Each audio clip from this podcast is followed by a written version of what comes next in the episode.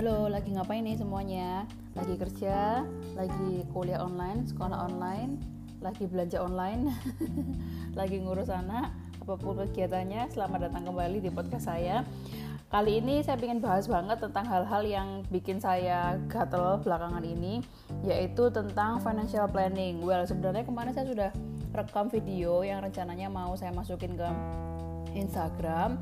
Tapi karena satu dan lain hal saya nggak ngerti kenapa ya kalau rekam video dari HP terus dimasukin ke Instagram TV kok lama sekali prosesnya nggak bisa selesai selesai, ya udah pada akhirnya ya sudahlah saya putuskan untuk kita podcast saja kita podcast saja. Dan pingin banget bahas tentang financial planning. Kenapa kok pingin bahas tentang financial planning? Karena akhir-akhir ini wawasan saya tuh kayak terbuka tentang betapa pentingnya kalau kita itu punya plan, punya perencanaan tentang keuangan dan terlebih lagi budgeting atau kita punya anggaran untuk hal-hal tertentu, bahkan bukan hal tertentu tapi untuk semua hal. Karena kenapa? Masa-masa pandemi ini memang uh, sektor ekonomi, keuangan itu menjadi sektor yang sangat terdampak paling terdampak saya kira ya dari adanya pandemi ini. Banyak orang di PHK banyak orang di PHK mereka jadi nggak punya pekerjaan mereka nggak punya penghasilan mereka nggak punya uh, simpanan uh, uang untuk kehidupan sehari-hari pada akhirnya bingung. Nah yang jadi pertanyaan gini kan dari dulu itu kan memang kita sudah diajarkan untuk simpan uang untuk menabung dan lain sebagainya. Tapi kenapa kita nggak pernah diajarkan lebih lanjut mengenai financial planning? Aneh kan? Dari sekolah dasar SMP SMA bahkan sampai kuliah kita nggak pernah diajarkan topik yang secara khusus tentang financial planning. Kenapa financial planning itu nggak pernah masuk ke subjek pelajaran utama atau mata kuliah utama atau mata pelajaran utama di sekolah-sekolah. Sedangkan kita diajarkan memang gini ya, kalau misalnya kita ngambil jurusan ekonomi, kita ngambil jurusan yang berbau dengan keuangan, bisnis, itu memang kita mungkin diajarkan tentang financial planning ya, probably saya nggak ngerti, saya nggak sekolah bisnis soalnya. Tapi untuk financial planning, untuk living properly maksud saya, gimana caranya kita praktek sehari-hari dalam kehidupan kita dengan ilmu yang kita miliki bukan ilmu yang hanya teori. Karena kita tahu sendiri kan sekolah di Indonesia ini semuanya itu cuma teori. Teori teori teori teori teori, teori aja. Sedangkan untuk financial planning saya lihat memang bagus sih. Belakangan ini banyak sekali media-media podcast YouTube Instagram dan lain sebagainya yang mengajarkan kita untuk financial planning. Dan itu merupakan salah satu sumber saya untuk belajar tentang financial planning karena kenapa jujur saja sejak kecil saya nggak pernah diajarin sama orang tua tentang gimana caranya plan for your finance gitu gimana caranya untuk budgeting, gimana caranya untuk ngatur semua kebutuhan-kebutuhanmu. Kira-kira kebutuhanmu apa aja yang akan ada di depan mata, kira-kira apa aja yang perlu dipersiapkan. Saya nggak pernah diajari itu semua, jujur saja. Tapi memang di sekolah kita diajari untuk rajin menabung, hemat pangkal kaya. Tapi that's it, cuma berhenti di situ saja. Rajin menabung. Tapi kalau dipikir-pikir sekarang lagi, emang cukup ya nabung aja ya. Misalnya begini, kita nabung, nabung uang, nabung. Misalnya kita sisihkan 10% dari pendapatan kita setiap bulan untuk ditabung. Tapi ditabung, habis itu ditabung aja. Karena kalau kita pikirin kalau uang ditabung, itu uang diem. Maksudnya uangnya kan nggak beranak orang Indonesia bilang seperti itu ya. Beda halnya kalau kita invest. Misalnya kita invest di saham, kita invest di suku suku oh, suku bunga sih. Kita invest di saham kita invest di reksadana kita invest di berbagai hal lain yang istilahnya uang kita ini diputar kembali. Gimana caranya supaya uang ini bisa beranak kan ya? Gimana caranya supaya supaya money work for us? Jadi kita nggak sel selalu work for money. Jadi kan uang dimasukkan jadi uangnya bisa bertambah. Sedangkan kalau kita tabung kita cuma kasih di tabungan uang itu nggak akan beranak uang itu kalau misalnya kita tabung satu juta ya selamanya akan satu juta aja kan uangnya nggak mungkin akan satu jadi satu setengah juta jadi dua juta nggak mungkin. Beda halnya kalau kita invest. Uang satu juta kita itu bisa berubah menjadi satu setengah juta bisa berubah jadi dua juta dan lain sebagainya. Kalau invest kita juga perlu bicara resiko karena jangan berharap kita memang uh, istilahnya gini ya kalau berharap uangnya beranak terus ya oke okay lah tapi kita harus memang bener-bener cari invest yang investasi yang akan bikin uang kita itu beranak terus jangan sampai uangnya berkurang. Karena dalam dunia investasi itu mungkin terjadi. Misalnya kita main saham nih ya kita nggak terlalu pinter terus kita istilahnya hanya ikut orang hanya ikut tren. Karena saya lihat juga main saham di stock market belakangan ini sangat jadi tren karena hal itu merupakan hal yang dalam tanda kutip quote by quote gampang untuk dilakukan. Yang penting punya modal yang penting punya nyali ngebit lah beli jual dan lain sebagainya. Tapi sekali lagi kalau nggak dikuasai itu semuanya itu akan berantakan jadinya. Dan saya nggak mau seperti itu. Saya memang belakangan juga ingin belajar masalah saham. Tapi saya nggak ingin cuma ikut-ikut orang ikut-ikut tren. Saya ingin I master it. Kalau saya sudah menguasai itu baru saya main. Jadi saya nggak mau ngawur. Karena sekali lagi saya mau invest saya mau uang saya bertambah pun ada resiko resikonya resiko yang paling minimal. Karena belakangan ini banyak sekali orang-orang yang main saham itu kayak gambling ya. Antara ikut-ikut atau antara oh ini beli harganya naik eh ternyata harganya turun stres segala macam jangan sampai seperti itu. Well kembali ke topik financial planning. Kenapa financial planning ini nggak dijadikan mata kuliah atau mata pelajaran utama dari kita sejak kecil? Nggak tahu kenapa ya. Pada akhirnya saat kita dihadapkan di situasi yang seperti sekarang ini pandemi kita sama sekali nggak punya tahanan. Misalnya ya kita let's say kita punya tabungan. Yang saya bilang tadi ya tabungan. Diam di bank. Diam di bank pun itu pasti berkurang karena admin dan lain sebagainya. Kalau kita mau simpan uang di bawah bantal juga bisa. Cuma ya tahu sendiri kan nggak aman. Tapi kalau misalnya kita ngomong kita punya tabungan di masa pandemi ini itu aja lah pandemi ini mungkin kita harus bertahan selama satu setengah sampai dua tahun ya kan? Kita punya tabungan berapa lalu kita mau habisin itu tabungan untuk menghadapi pandemi ini karena misal ya kalau misalnya ada karena pandemi ini jadi pekerjaannya terdampak jadi di rumah kan jadi di PHK dan sebagainya mau nggak mau kan kita pegangannya tabungan tabungan kita untuk digunakan untuk modal kerja untuk kerja sendiri dan modal kerja kan juga nggak langsung balik kan ya butuh waktu yang panjang pastinya. Nah, tabungan kita itu itu sampai berapa lama bisa bertahan untuk kita. Sedangkan pasti dengan tabungan yang kita miliki, kita punya perencanaan-perencanaan. Entah itu kita ingin pergi ke mana, berlibur ke mana, atau mungkin dengan tabungan itu kita pakai untuk nyicil. Jadi kan kita pakai tabungan itu untuk nyicil rumah, nyicil mobil dan lain sebagainya. Nah, jadi saya rasa dengan tabungan aja itu nggak nggak cukup. Kita perlu punya tabungan memang, tapi yang lebih penting lagi kita perlu invest. Kita harus find a way, kita harus temukan cara how money works for us. Jadi gimana caranya kita diem itu uang tetap kerja buat kita menghasilkan uang lagi. Jadi jangan sampai istilahnya kita simpan aja uangnya, tapi habis itu kita perlu uh, ada keperluan-keperluan mendesak atau kita ngadepi masa-masa seperti sekarang ini kita jadi bingung karena kita mau pakai penghasilan di mana mau cari penghasilan di mana lagi. Karena kan tahu sendiri kan ya karena masa pandemi ini juga sangat sulit untuk mencari pekerjaan. Ya, hal itu satu yang perlu yang ingin saya bicarakan yaitu kenapa financial planning nggak pernah diajarkan sejak kita kecil. Sedangkan dari SD SMP SMA kita diajarkan mengenai hal-hal yang berbau teoritis. Misalnya ya kerajaan Mojopahit berdiri pada tahun berapa? Kelahiran Pangeran Diponegoro. Eh, itu ya memang kita perlu tahu sih kita perlu tahu. Tapi sekedar tahu apa salahnya? Tapi nggak perlu sampai kita diajarkan itu sampai bener-bener full gitu loh. Karena pada akhirnya kita nggak kepake. Kayak misalnya kita harus belajar chemistry kita belajar kimia kita belajar uh, biologi yang begini begitu. Well sebenarnya pengetahuan dasar itu sangat penting. Tapi waktu kita sekolah kita SD 6 tahun SMP 3 tahun, 9 tahun, tambah lagi ke SMA 12 tahun, belum lagi kuliah 4 tahun, 16 tahun. 16 tahun tuh kita ngapain aja? Pada akhirnya kan kita sekolah itu fungsinya untuk apa? Untuk cari duit, untuk gimana caranya kita punya bekal supaya kita cari duit. Kalau misalnya kita sekolah sampai tinggi-tinggi tapi nggak bisa cari duit ya sama aja kan ya sama aja bohong. Karena memang saya lagi mungkin saya kedengaran matre atau gimana, tapi saya realistis karena kita hidup kita perlu uang. Kita nggak bisa hidup ngomong saya nggak perlu uang kok yang penting saya punya keluarga saya perlu punya cinta dan lain sebagainya. Janganlah jangan seperti itu. Karena satu lagi kalau sudah punya tanggungan teman-teman ngomong. Tanggungan itu maksud saya anak ya. Kalau kayak posisi saya ini saya sudah punya anak. Saya ngomong saya nggak perlu uang gimana gimana kok yang penting saya punya uang cukup untuk makan cukup untuk hidup dan lain sebagainya. Itu artinya kita egois tahu gak teman-teman? Saya agak marah-marah ya ngomongnya karena kayak saya keki sendiri kadang-kadang sama orang-orang apalagi perempuan-perempuan yang diomong saya nggak punya uang yang saya punya adalah cinta. Uh makan tuh cinta. Karena sekali lagi itu adalah pendapat yang sangat egois. Kita menikah kita akan punya anak. Nah anak itu anak deserve to get all the best. Jadi dia tuh seorang anak dia nggak bisa milih lahir di keluarga yang seperti apa. Tapi kita sebagai orang tua kita punya tanggung jawab untuk memberikan yang terbaik kepada anak. Kalau misalnya anak mau belajar renang, anak mau les piano, anak mau les apa pun itu, kita harus memfasilitasi semuanya itu kepada anak. Saya punya prinsip seperti itu. Jadi kenapa saya siapkan dari awal semuanya saya harus siap dulu diri saya sendiri terutama financially ready. I have to be financially ready untuk punya anak karena ke depannya kita tahu sendiri janganlah kamu kita saya sudah ngalami lah kebutuhan anak itu seperti apa. Beli susu sekali beli harganya 250 ribu satu kaleng. 250 ribu itu satu minggu habis. Bayangkan 250 ribu dikali nggak sampai satu minggu bahkan. Ya kita let's say lah 250 ribu satu minggu.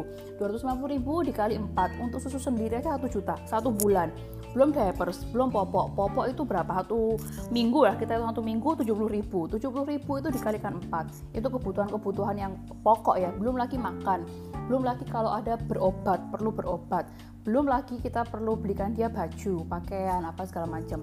Masa sih gini loh, anak ini sakit, kita harusnya memberikan tanggung jawab kita adalah memberikan dia sarana atau fasilitas pengobatan yang terbaik. Itu tanggung jawab kita sebagai orang tua. Kita nggak bisa ngomong lah anak kalau misalnya sekarang di Indonesia BPJS ya let's say lah kita nggak usah tutup-tutupi lah BPJS di Indonesia itu fasilitasnya seperti apa. Kalau anak kita sakit kita punya harusnya kita punya kemampuan kita punya daya untuk mempersiapkan diri sebelum kita punya anak. Gimana caranya supaya anak itu sakit kita bisa bawa ke fasilitas yang terbaik supaya dia bisa sembuh dengan cepat dari sakitnya. Hal-hal seperti itu yang sangat perlu diperhatikan jadi saya selalu ngomong sama orang-orang, kalau kamu nggak siap kawin, nggak usah kawin. Kalau kamu nggak siap punya anak, nggak usah punya anak dulu. Jangan dipaksa-paksain, apalagi orang Indonesia kan bilang, kapan kawin, kapan punya anak. Terus habis itu udah punya anak, tanya lagi, kapan punya adik anaknya. Terus tanyakan lagi, kapan ini, ini, kapan itu. Sampai saya ngomong, sekali aja nggak ngapain tanya ke saya, kapan saya mati. Kasarnya kan begitu belum punya pacar ditanya kapan punya pacar belum kawin ditanya kapan kawin belum punya anak ditanya kapan punya anak jadi mulut orang nggak usah diperhatikan lah. Yang penting kita tuh semuanya financially ready. Saya selalu bilang financially ready kenapa? Karena masalah ekonomi itu masalah yang sangat sensitif dalam hal dalam dalam keluarga. Saya pun begini saya masih banyak jujur saya masih harus banyak belajar mengenai financial planning. Karena dari kecil saya nggak pernah diajari hal-hal seperti itu. Tapi puji syukur saya buat suami suami saya itu sangat pinter dalam hal financial planning. Dia punya pos-pos anggaran. Jadi istilahnya yang managing bukan managing partner ya. Direktur keuangan di rumah itu adalah suami saya. Yang ngatur itu semuanya dia dia dia dia dia. Karena saya percaya juga dia punya kemampuan. Dia mumpuni dia mampu untuk melakukan semuanya itu. Dan saya belajar. Saya belajar saya pingin juga punya seperti itu. Karena saya punya cita-cita saya nanti pensiun saya pingin keliling dunia. Wajar kan? Karena saya cuma hidup sekali. Saya percaya saya, saya cuma hidup sekali. Saya ingin pergi ke Amerika Afrika semua benua saya ingin pergi. Nah gimana caranya saya bisa pergi ke semua semua itu kan? Nggak mungkin kalau misalnya saya punya masih punya cicilan rumah sampai 20 tahun terus habis itu saya harus bayar asuransi asuransi kesehatan asuransi pendidikan kapan saya perginya? Nah, jadi hal seperti itu belum perlu dipikirkan. Sekali lagi kalau saya ngomong sebagai orang tua kita nggak perlu nggak boleh egois. Kita nggak boleh egois sama anak kita. Kita harus siapkan diri kita matang-matang dulu financially supaya anak kita ini dapat bisa dapat semua fasilitas terbaik yang berhak dia dapatkan kid deserve it karena sekali lagi anak itu tidak memilih tidak bisa memilih dia dilahirkan di mana. Jadi itu sangat penting financial planning. Dan yang kedua adalah tentang budget. Jadi yang pertama tentang financial planning, yang kedua tentang budgeting. Kenapa budgeting itu sangat penting? Namanya aja budget ya anggaran. Misal saya mau renovasi rumah, saya punya anggaran 50 100 sampai 50 uh, 100 juta. Jangan kalau punya anggaran kalau saya kalau punya anggaran jangan pakai range antara 50 sampai 100 juta. Jangan seperti itu. Kalau punya anggaran tetapkan satu poin. Misalnya saya punya anggaran untuk renovasi rumah 100 juta. Dan saya harus taat sepenuhnya berkomitmen sepenuhnya pada anggaran itu.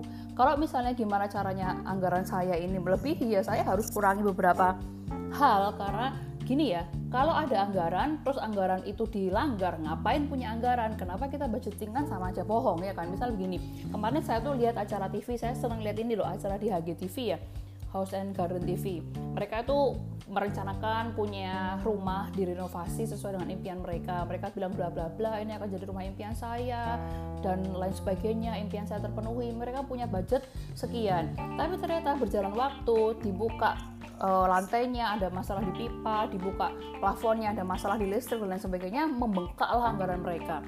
Dan membengkaknya anggaran mereka itu tidak membuat mereka untuk mengurangi biaya-biaya lain mungkin mengurangi untuk renovasi dapur terlebih dahulu atau segala macam enggak. Tapi justru mereka ngambil pinjaman di tempat lain pakai kartu kredit ngutang ke orang tuanya. Itu kan hal yang sangat such a shame for for me gitu ya. Kalau saya ngeliat sendiri saya malu jadinya. Kenapa mereka nggak malu? Karena mereka punya anggaran, mereka beli rumah itu sudah kredit, lalu mereka punya pengeluaran lagi karena renovasi, plus ditambah utang-utang karena renovasi yang berlebihan tadi itu. Nah kan bisa dipikirkan mereka dapat rumah impian, dapat, tapi gimana itu bayar utang-utangnya? Kan perlu dipikirkan lagi.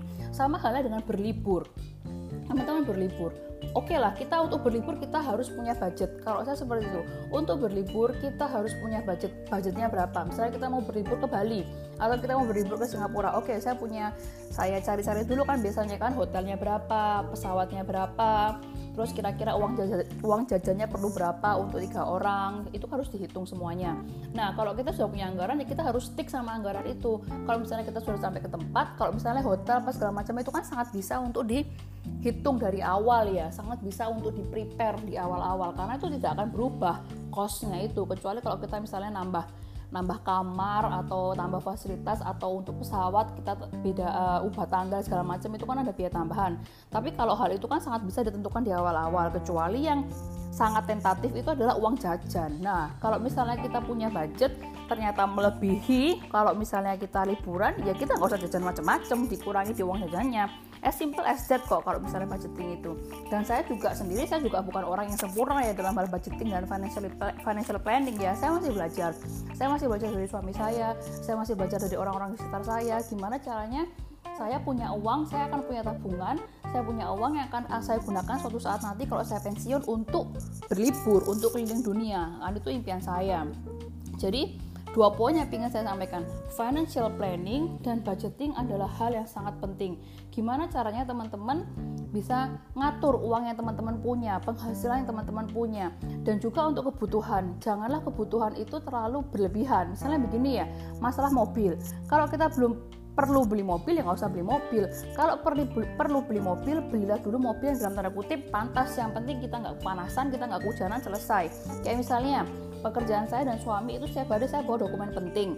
Saya bawa sertifikat asli dan sebagainya. Itu kan eh, dokumen-dokumen yang rawan rusak ya karena kertas. Nah kalau hujan segala macam nggak mungkin kan saya naik motor nanti kehujanan semua dokumen itu. Nah pada saat itu saya pikirkan sama suami pada waktu itu kami belum menikah. Kami beli mobil pertama kali itu kami belum menikah.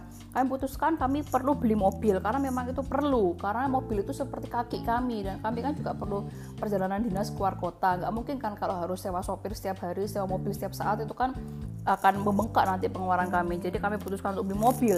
Dan kami beli mobil saat itu pun bukan mobil yang gimana-gimana. Kami beli mobil Kalia karena kami mampunya pada saat itu untuk beli Kalia. Dan itu istilahnya sudah cukup untuk kami. Karena kami tidak kepanasan kami tidak kehujanan dokumen kami aman. Jadi sesuai dengan kebutuhan. Janganlah jadi seperti orang yang saya juga ya ini sedikit share ya. Saya punya kenal uh, orang beli mobil pada saat itu posisinya mungkin uh, financially masih di bawah kami dalam tanda kutip di bawah kami tapi dia sudah berani untuk cicil mobil Honda Mobilio yang harganya 200 sekian juta 250 juta sekian. Sedangkan Kalia saya harganya 150 juta sekian. Dan itu uh, melebihi anggaran kalau orang itu uh, istilahnya beli mobil harga segitu. Saya pikir buat apa ya? Memang mobil itu bagus. Honda Mobilio lebih bagus daripada uh, Kalia memang dan fasilitasnya juga lebih wow. Tapi buat apa? Kami belum perlu. Suatu saat nanti kalau sudah ada penghasilan lebih ada istilahnya pos-pos yang penting sudah terpenuhi dan kami memang punya uang untuk beli mobil atau upgrade mobil maka kami akan upgrade. Nah itu terjadi dan saat ini kami sudah puji Tuhan kami sudah beli mobil lagi upgrade lagi untuk keperluan suami saya dan itu kami miliki mobil itu memang dan memang itu kami perlukan. Kami perlu untuk beli dua mobil karena satu untuk aktivitas saya saya dan anak nanti antar antar antar jemput sekolah dan lain sebagainya dan yang mobil lainnya untuk suami saya bekerja.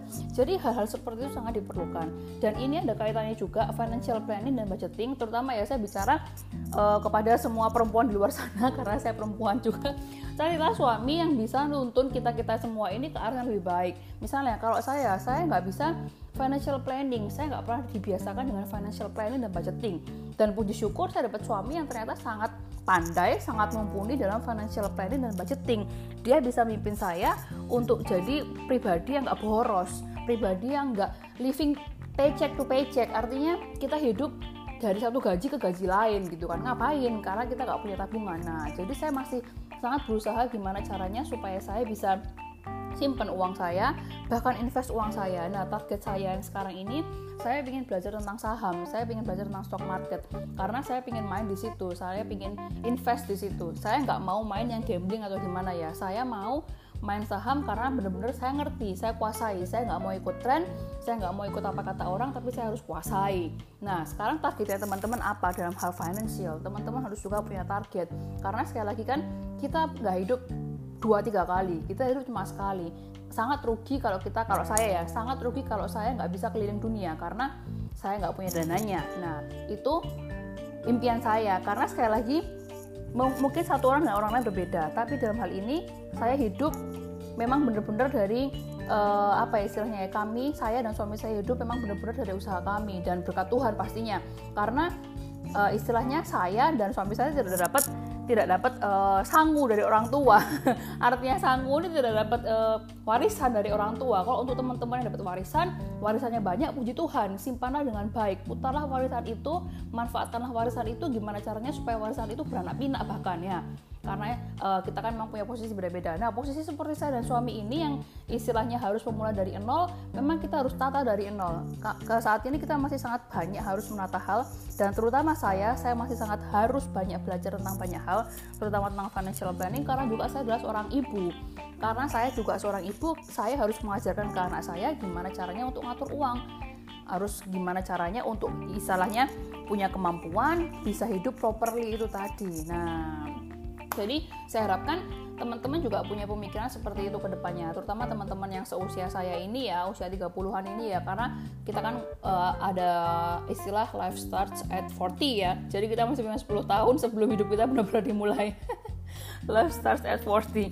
Jadi marilah kita mulai nata, nata hidup kita terutama dalam hidup uh, dalam segi ekonomi atau financial karena ini sangat penting. Jangan sampai karena ada masalah ekonomi kita akhirnya jadi terganggu impian-impian kita yang lainnya. Jadi poin saya hari ini ada dua yaitu financial planning dan budgeting.